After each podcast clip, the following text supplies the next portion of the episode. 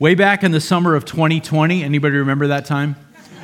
Uh, at the height of the COVID madness, our elder team decided that it would be really profitable for us to study through the Gospel of John. And after much consideration, we decided to title it That You May Believe. And you've been seeing that title up on the screen each and every week. And just to remind you, that phrase comes straight out of the text of Scripture from John chapter 20. In fact, it's part of John's stated purpose in writing down the gospel from his perspective. So I'm going to put the full text up on the screen in just a moment.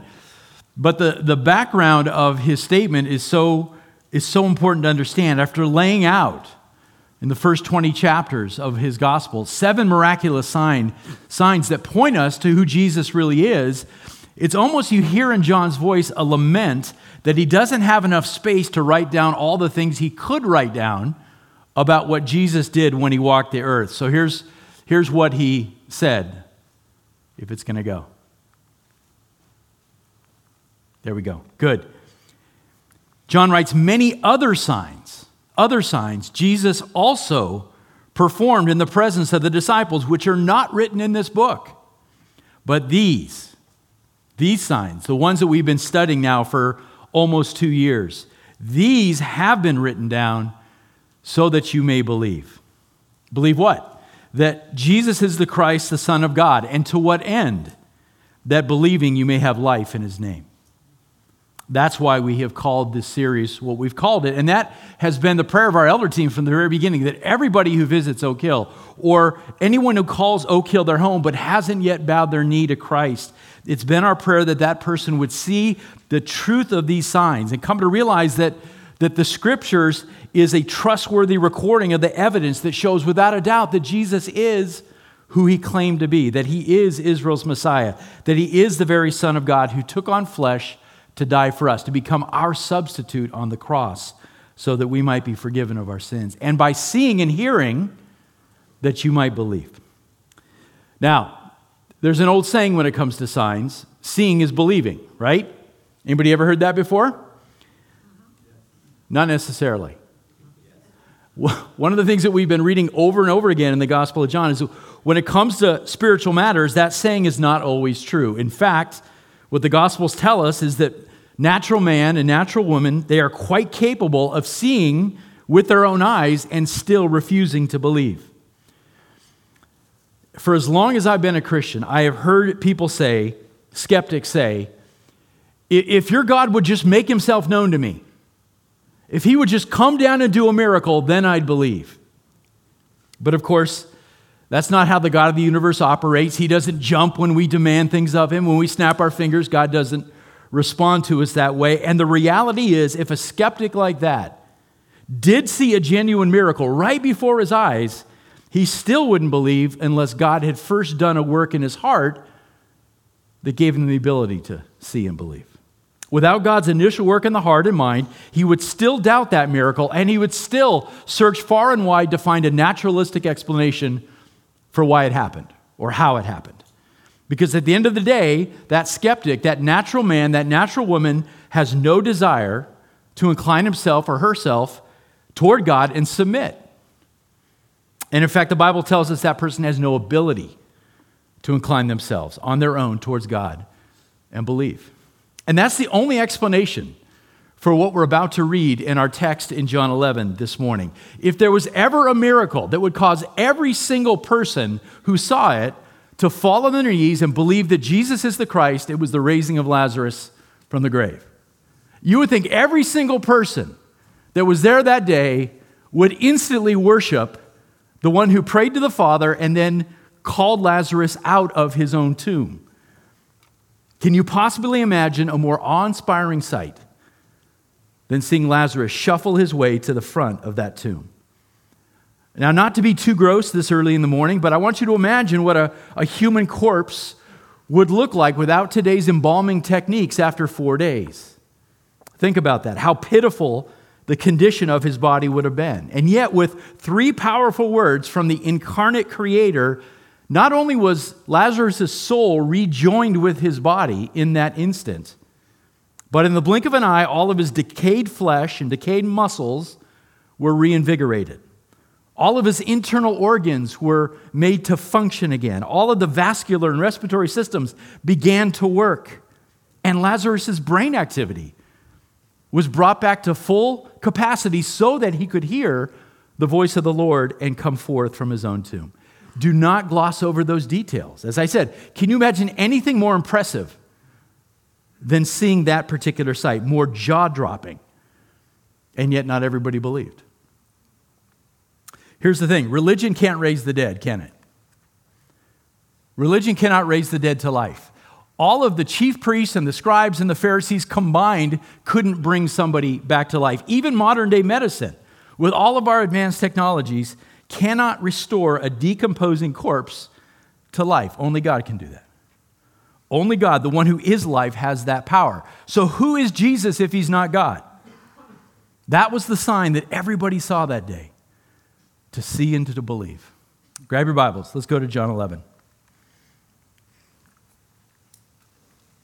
John chapter 11. We're going to come close to finishing the chapter today. We're going to go from verse 45 down to verse 54. And basically, what we're going to cover today this is the fallout from the raising of Lazarus. The fallout that takes place after news gets out about this dead man brought back to life. Remember, this all takes place just two miles away from the headquarters of the chief priests and scribes. This miracle happens right under the noses of the most powerful people in Judaism, and that is going to play a major factor in the rest of the story of Jesus' life. Let's back up to verse 43. Let's be reminded where we were last Sunday. Remember, this crowd had followed Mary out to see Jesus, and now Mary and Jesus are moving towards the tomb where the body of Lazarus had been laid.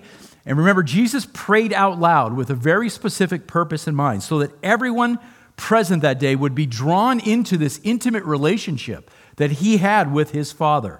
What he wanted to make sure was that nobody there misunderstood who really had the power to do this miracle that was about to happen. This was not a parlor trick, right? This was not some form of magic. So Jesus had asked Yahweh, the God of Israel, the God of all these people present that day, to permit this show of his power to raise the dead to life. And Jesus had been heard. And that's what John describes as the main thing that Jesus wants the crowd to recognize that day. He had prayed to Yahweh, and Yahweh had heard him. And now, here's the result of that. Be amazed. Verse 43. When he had said these things, he cried out with a loud voice, Lazarus, come forth. And the man who had died came forth bound hand and foot with wrappings, and his face wrapped with a cloth. And Jesus said to them, Unbind him and let him go. Now, I mentioned this last week, but let me just reiterate it. It's clear that John is narrating a historical event here that he actually saw with his own eyes.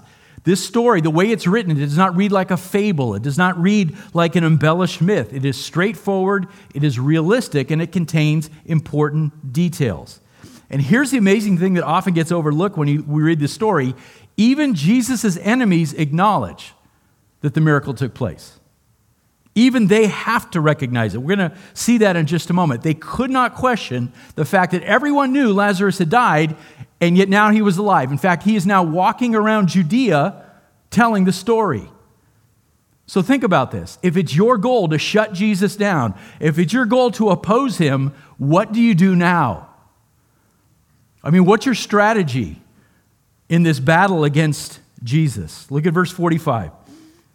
We're going to see two very different reactions to this miracle, two very different paths taken by the eyewitnesses to what had just happened. Verse 45 Therefore, many of the Jews who came to Mary and saw what he, Jesus, had done, believed in him. Now, for those of us reading the story 2,000 years later, looking, I mean, we have the advantage of looking back, right? And we have John's commentary all along of what was going on. This is the biggest no brainer in the history of, all, of no brainers, right? Of course, this man has come from God. He just brought a dead man back to life. Who wouldn't believe? But then look at the stunning news in verse 46. But some of them went to the Pharisees and told them the things which Jesus had done snitches. Snitches get stitches, right? You've heard that, right? These are tattletales. These are ruthless, stone hearted people looking to gain favor with the religious establishment of Israel. They're capable of seeing this miracle, right before their eyes, and their first inclination is not to believe, but to run to Jesus' enemies and tattle. That is stunning, isn't it? But you know what? We should never be surprised at what and where unbelief will drive a person who loves himself and loves his selfish desires more than anything else. We should never be surprised. Today, we're often caught off guard, right, as Christians. We're caught off guard by, by what people truly love and what desires they really pursue.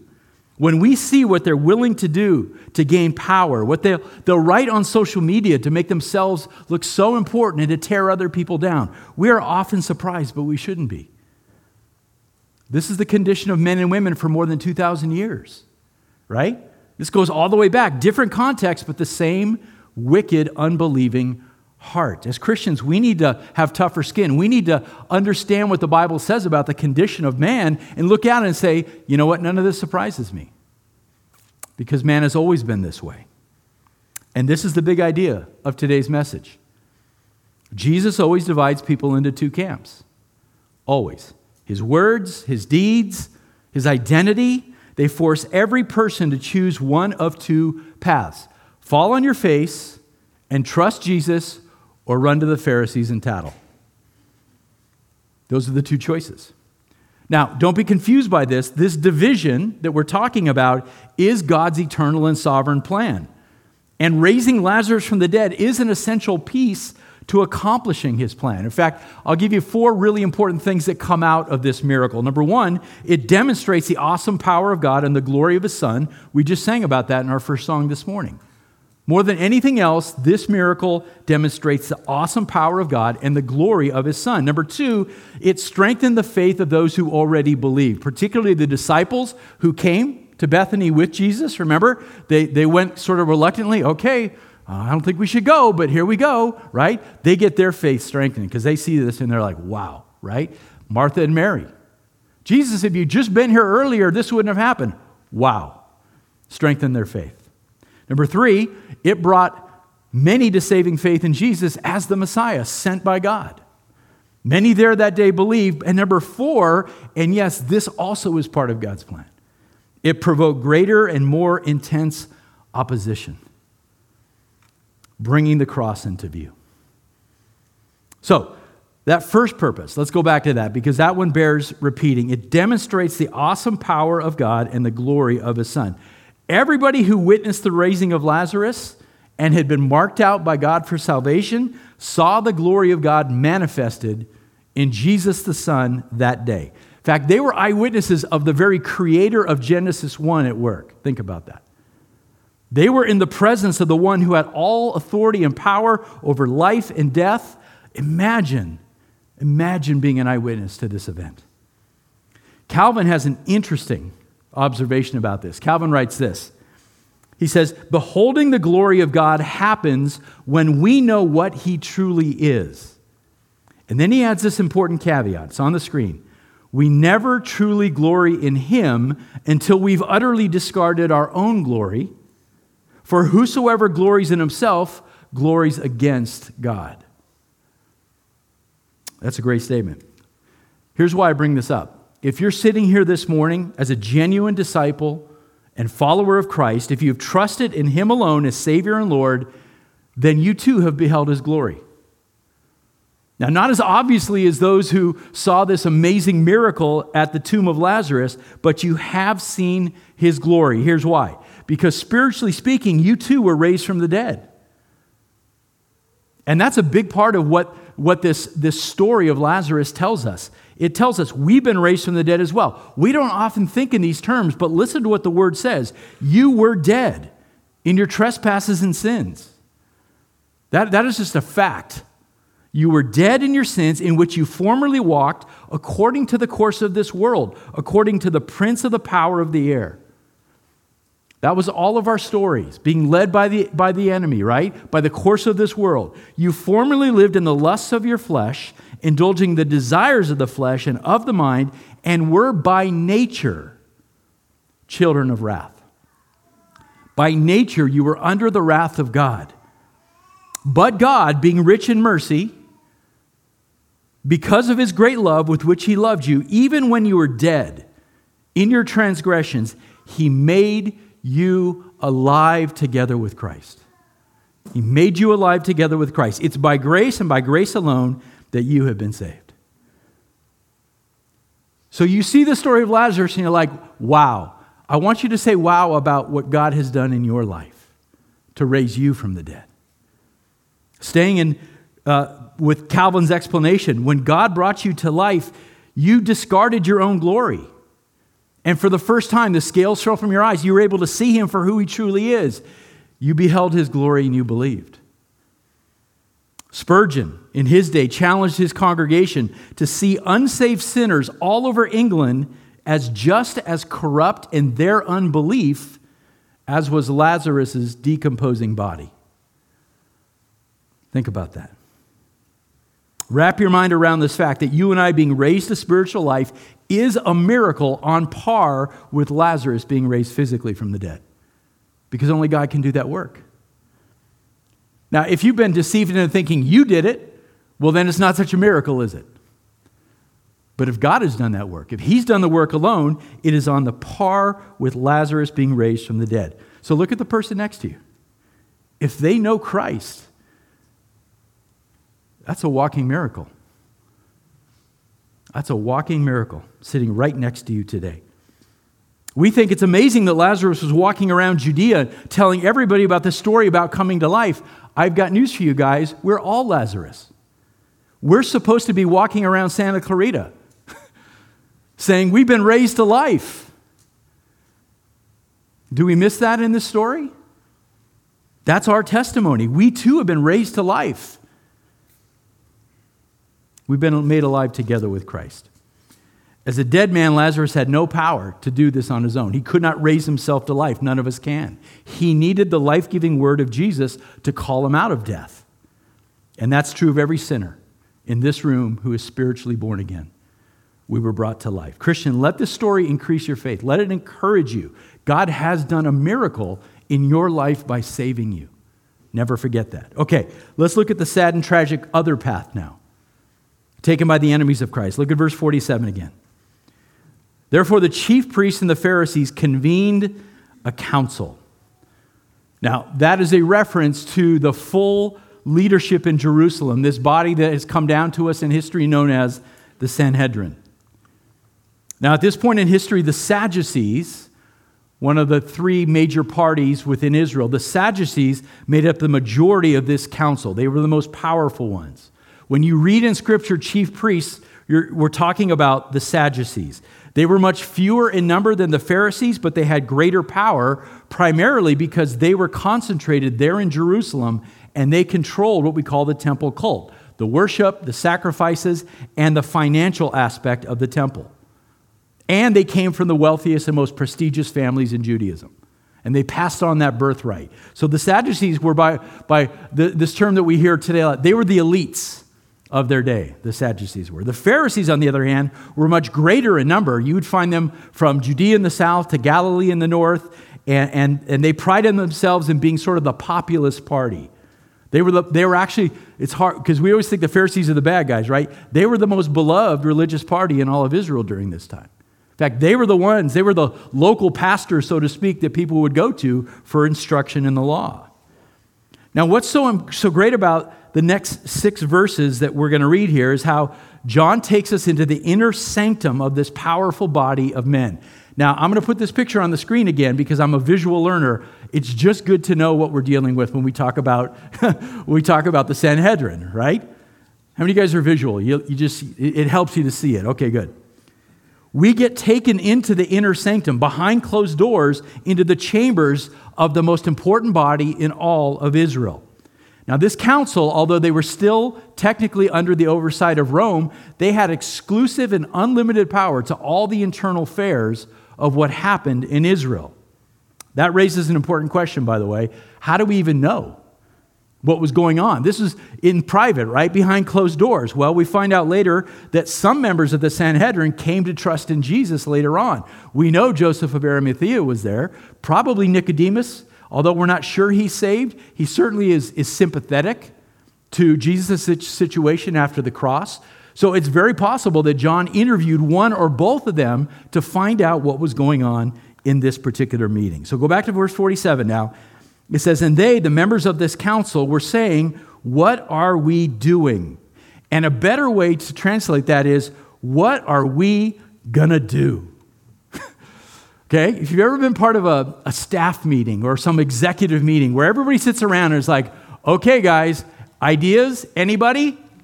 What are we going to do? And you can almost hear in their, their voice, there's a certain level of, of panic and concern in the question. What are we going to do? For this man is performing many signs, they say. That is fascinating. They cannot deny what's been going on. Jesus, for quite a while now, has been doing all these miraculous things and in front of lots of people, and, and they don't know what to do about it. They can't deny it. According to John, nobody in the council stood up that day to dispute the fact that Lazarus had been raised from the dead. In fact, there's no record anywhere that anyone ever said that didn't happen. And now these guys are in a pickle. Jesus is doing these things, guys. The people have seen it. Now, what do we do? And here's how they work it out they start by discussing the dangers of doing nothing. I love this. Verse 48. If we let him go on like this, they say, and by the way, catch the arrogance in that. If we let them, if we let him keep doing these things, wow, what's going to happen? Look what it says. All men will believe in him. And they see that as a tragedy. They see it as a tragedy. Why? Because if they believe in Jesus and if they start following after Jesus, what will become of us? what will become of us? So their motivation begins to bleed through in this discussion. Listen, they have a vested interest in making sure the system continues in the way it's going, and they're terrified of losing it. These men hated the fact that the common people ran after Jesus. It made them feel smaller in comparison to Jesus. It was a great threat to their pride. And it was made so much worse by the fact that everywhere Jesus went, particularly up in Galilee, he was constantly challenging and questioning their authority, challenging their traditions. It made him so angry. They could feel their power beginning to slip away. And at the end of verse 48, they theorize what will happen if all Israel begins to follow after Jesus. They say, The Romans will come and take away both our place and our nation.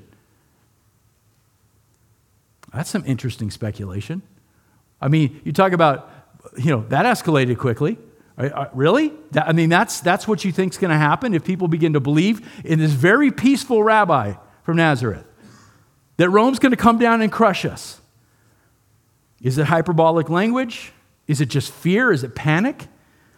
Well, that term place in the Greek is just the generic term for a location. So, what they're talking about here is, is either Jerusalem as a city or they're talking about the temple as the house of God. But either way, if they're talking about the land or Jerusalem or, or the temple, it is a disaster of epic proportions in their mind.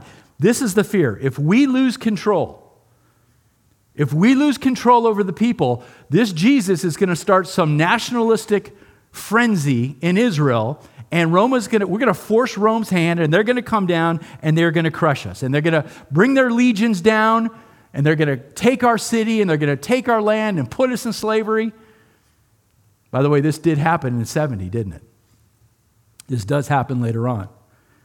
But they were, they were panicked in this moment. Now, here's what I find really interesting. If you're a historical geek like me and you've studied the history of the Pharisees and the Sadducees, and Josephus, the great Jewish historian, bears this out, the Pharisees and the Sadducees really, really disliked each other. I mean, they were antagonistic. They had a very contentious relationship. They had very different theological views, and they were always jock- jockeying for power to, to try to please the people, to see who the people loved more. The Pharisees looked at the Sadducees and they looked at them and they said, You guys are liberals, theological liberals, you're compromised, you're in bed with Rome. And the Sadducees looked down their nose at the Pharisees and, and said, You guys, in your narrow interpretation of the law. And so they hated each other. But here, in this situation, they're unified. Here, with the threat of Jesus on their doorstep, they find common cause. And that common cause is the preservation of their power. and their status. I mean, do we see this happening in America today? Is it not all about preserving power? We see it everywhere. The condition of man doesn't change. Okay, so the stage is now set for one man to stand up in this council and to take charge and to say, here's the direction we have to go. And his name is Caiaphas, he's the high priest. Now, we, again, we know from multiple historical sources about this man, Caiaphas, very well known figure in Israel's history.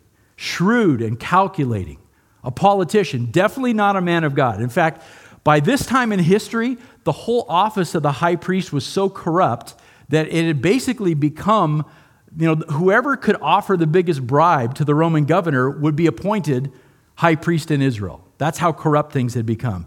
And the family of Caiaphas was very, very wealthy. He was a Sadducee. His father in law, Annas, had been high priest before him. By the time Caiaphas retires, he will have bribed Rome enough to serve 18 years as high priest, way, way, way, way, way more than any other man in his particular era. This is a wicked dude.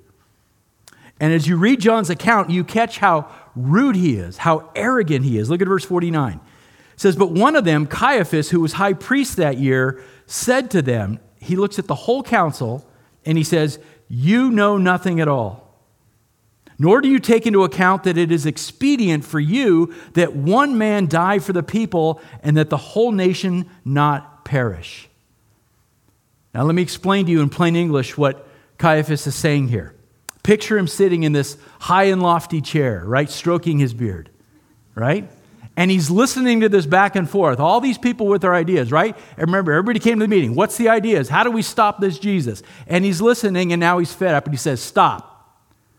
Stop, you ignorant fools. Have you not worked this through in your heads? Either we all get destroyed or this one man dies as a sacrificial lamb. Period.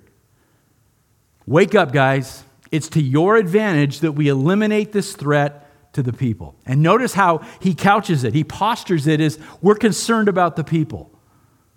What a lie that is. What he's interested in is his own self interest, in his own power. And he's so ruthless about it, right? Imagine being the high priest of Israel, the high priest of Israel, of all people, and having such a cavalier attitude towards putting to death an innocent man. Shocking. But let's make sure we think theologically, right? Caiaphas is spiritually blind, he is spiritually dead. So, of course, he thinks this way. Guys, this is the way men and women operate out of self interest, always. If they don't know Christ, they're going to operate out of self interest. And this is what Paul will say later in 1 Corinthians 2. He'll say, Look, we as Christ followers, we speak God's wisdom in a mystery, the wisdom which none of the rulers of this age has understood. For if they had understood it, they would not have crucified the Lord of glory. Caiaphas is spiritually blind, can't see it. That's really quite remarkable. These are the shepherds of Israel.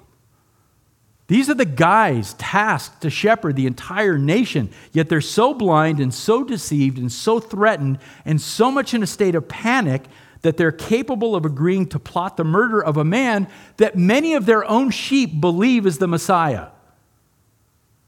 That's crazy.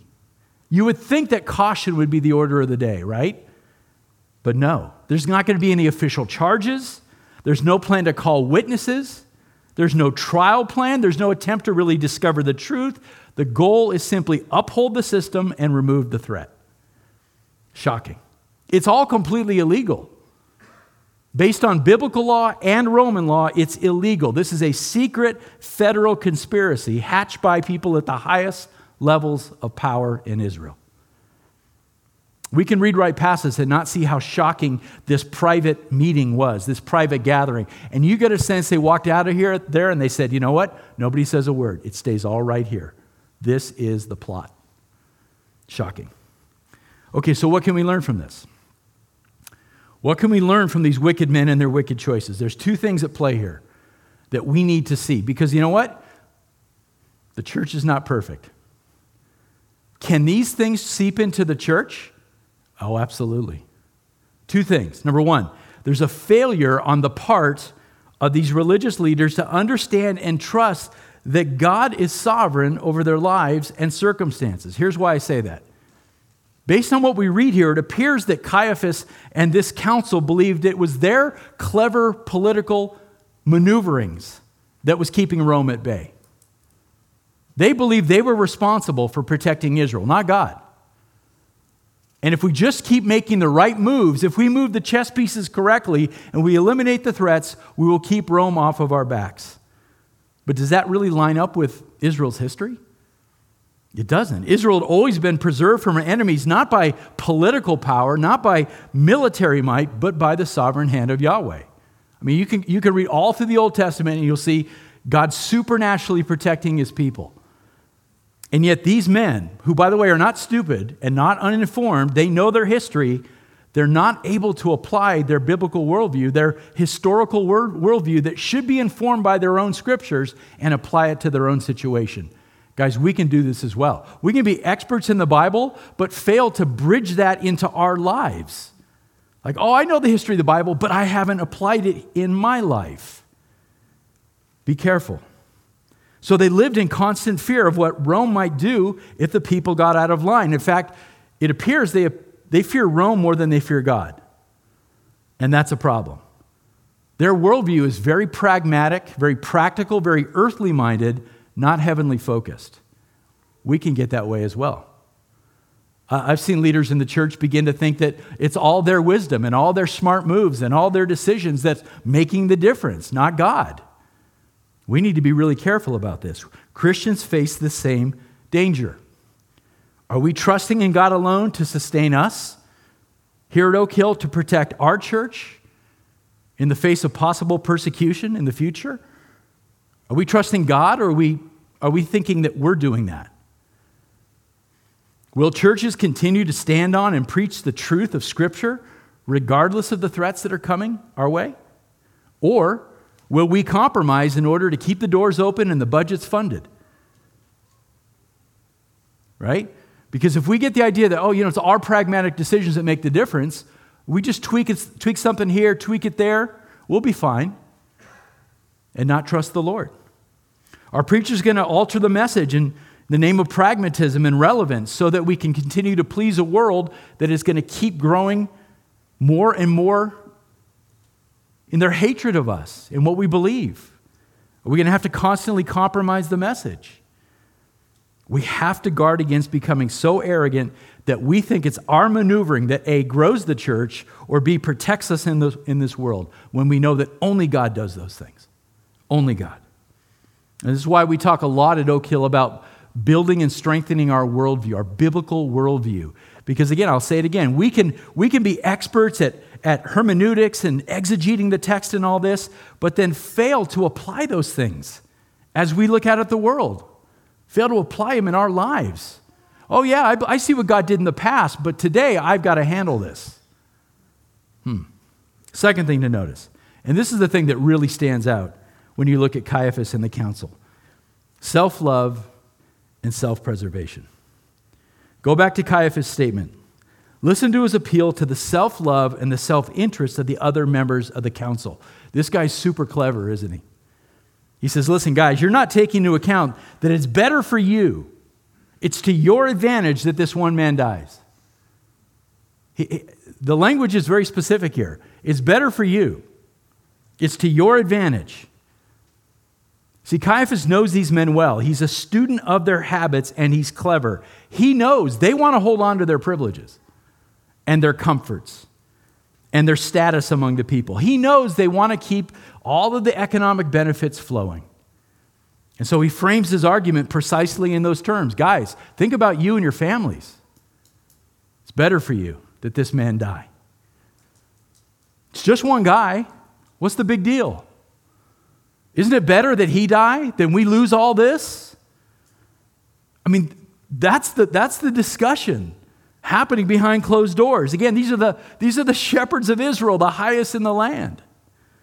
But they love themselves. And they love the perks of their life more than they love God, more than they love the scriptures, more than they loved God's sheep. They love themselves. And the Bible constantly describes this about the condition of natural man and natural woman.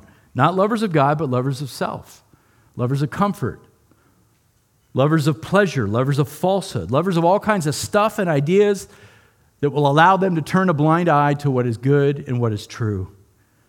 And love is a powerful force. Love is a powerful force. And when it's employed in the service of self, when love is employed in the service of self and self preservation, it is powerful enough to harm and powerful enough to destroy anyone and anything in its way.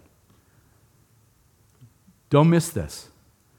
What you love matters. What you love most makes a difference. Love employed in the service of self will crush any opposition. It will crush anyone who crosses it, anyone who becomes a perceived enemy, it will crush. And it'll use the worst tools known to man in order to do that crushing gossip and slander and threats and violence and, yes, even murder. Even murder. Imagine this. As far as we know, not one man had the courage to stand up in this council meeting and oppose Caiaphas. Not one man stood up and said, But what about Lazarus? What about Lazarus? No, they all agreed. Not one man. And even if one of them felt a pang of conscience or doubt, they likely would have suppressed that out of fear fear of appearing disloyal, fear of being weak, and possibly running the risk of losing their place at that very important table. So they would have tucked it away, they would have suppressed that feeling. And they said nothing. That's what makes self love and self preservation so powerful. It'll destroy a man's integrity and it will make him a coward. It will make him a coward in the face of pressure. What do you love most? Do we see this happen in the church today? Absolutely. We see it among leaders, we see it among congregations, the desire for self, for self popularity, for personal gain, for the applause of other people, for social media attention. There is an endless list of things that loving self will drive us towards. So, what do you love most? You got to know this, folks. Whatever you love will drive your thoughts. Whatever you love will drive your feelings. Whatever you love most will ultimately drive your choices. And the false idols that you love have the potential to harm and destroy not just yourself, but others if it's not reined in and replaced by God and the truth of His Word. So guard your hearts carefully. Okay, one last thing to see here. This is a great encouragement. Look at verse 51. Look at what John says about Caiaphas' brash statement to the council. Now, he did not, this is Caiaphas, he did not say this on his own initiative. But being high priest that year, he prophesied that Jesus was going to die for the nation. Now, catch this. This is, this is wild. In saying that one man should die for the sake of the people, Caiaphas unknowingly, unwittingly lays out the principle that is at the very heart of our faith substitution. This is amazing. Jesus has to die as a substitute for the nation and its, its people. But John says this was a completely involuntary prophecy. He didn't even realize what he was doing. He says it right there. He didn't pronounce it on his own initiative. God did. God, God did the work that caused him to pronounce this amazing truth. Wow. And he did it in such a way that the very expression of this wicked man's plan to murder Jesus became an expression of the most glorious truth that we know today. The truth that we read about this morning in our call to worship from Isaiah 53, right? That God the Father would cause the iniquity of us to fall on his own Son. That the Father would be pleased to crush his own sin as a guilt offering on our behalf. Substitution. Jesus, the Lamb of God, sent to the cross by the Father, by the Father to be our substitute and to pay our ransom. Caiaphas involuntarily pronounces that prophecy because God is working through him. You're like, hold on a second. God working through an unbeliever? Oh, yeah. All the time. All the time. In fact, this is the perfect outworking of, if you're familiar with Genesis 50 20, right? The story of Joseph and his brothers. Do you remember what it says? You meant evil against me, but God meant it for good. Caiaphas meant his statement for evil. We're going to murder this guy. God meant it for good. The end of that verse in Genesis 50 says, so that the desired result comes to pass. God's desired result is that you and I would be here this morning redeemed by the cross, by the blood of the one who will be sacrificed. What a mind blowing thing this is, right? That God can use a wicked man like Caiaphas to prophesy truth, truth in spite of his hatred of Jesus. But remember, you don't have to be a believer to be God's mouthpiece. Ask Balaam or his donkey, right? I mean, God works, you look at Old Testament history, God works through this wicked people, Assyria, doesn't he?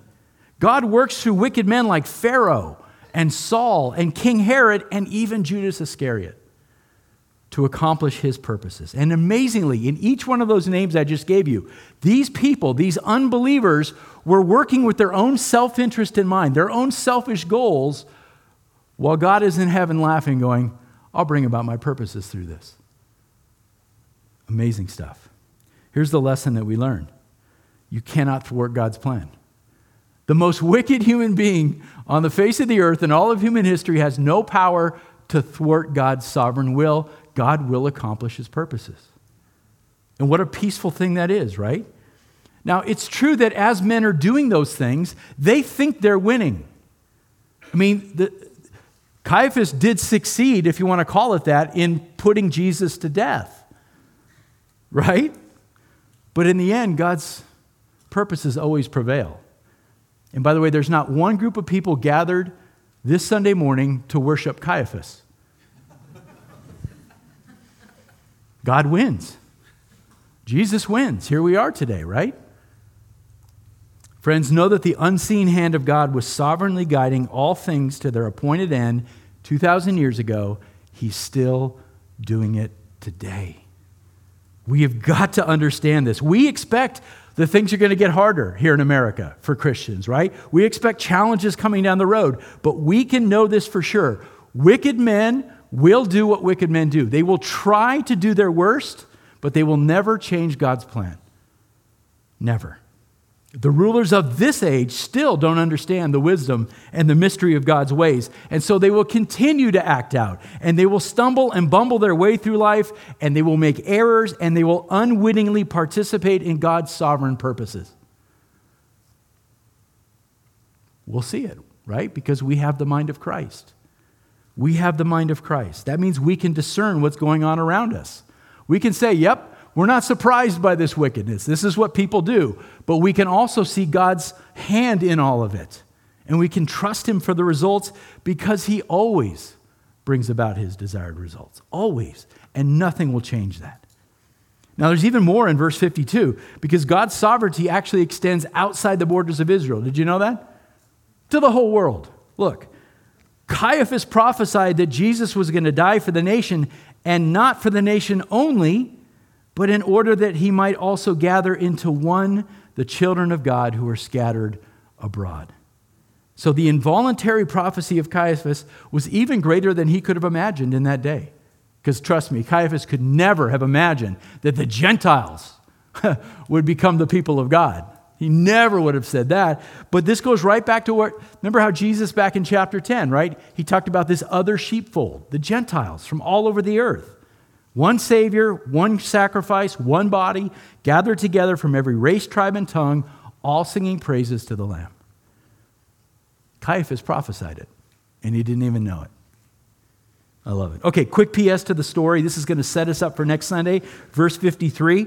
So from that day on, they, the Sanhedrin, planned or plotted to kill Jesus. Therefore, he no longer continued to walk publicly among the Jews, but went away from there to the country near the wilderness into a city called Ephraim, and there he stayed with the disciples. So remember, this is the second time in the last couple months we've seen Jesus do a strategic retreat from, from danger, from hostility, right? He is, listen, Jesus is well aware of the timing here. He must die at Passover season. So he's going to retreat away from the hostility of Jerusalem and he's going to go out towards the wilderness and he's going to begin to focus his final moments with his closest friends, the disciples. We're getting close to transitioning from Jesus' public ministry to his private ministry as he prepares the disciples for his death. Now, the final three verses we're not going to touch. You know why? These actually belong in chapter 12. Remember, the chapter divisions are not inspired by God. Okay? Verses 55 to 57, I think, are wrongly placed. They should be at the top of chapter 12 because they introduce that subject matter. So we will pick them up next time, I promise. For today, for today, take a deep breath. I want you to think about some of the practical things we've talked about this morning. Let me summarize. Remember, Jesus always divides, always divides into two camps, two paths, two camps. The most important question you can answer this morning is which camp are you in? Have you fallen on your face and believed, or have you run to the Pharisees to tattle? Which camp are you in? Have you seen and recognized the glory of God manifested through his Son? If so, are you living your life with an understanding that you are a walking miracle, that you have been brought to life by God, that you are chosen and loved by him? And do you live that out? Are you like Lazarus walking around Santa Clarita saying, I've been brought to life. You should hear this story. Are you trusting in His sovereign power to sustain you and protect you? Or have you somehow convinced yourself that you're such a mover and shaker that you're in control of things? You should trust God. Is the idol of self love and self preservation a problem in your life right now? That's a tough one. Is the idol of self love and self preservation a problem in your life right now? In your love for self, have you harmed somebody else that you need to go and now make it right? You've harmed somebody out of your own self interest, and maybe you need to apologize. Maybe you need to seek restoration in that relationship. In light of the story of Caiaphas and this council, what adjustments do you need to make in your life right now? How do you, how do you view the world? Around you? Do you see it through this lens of God's sovereignty? A lot of questions here. I'm going to ask you to bow your heads, and I'm just going to give you a few moments to, to consider some of those questions. My hope is that even as you heard this message and you saw the text, that the Spirit was pointing things out to you. Listen, if the Spirit was pointing things out to you, please don't neglect that. Please don't neglect it. Process that through with God.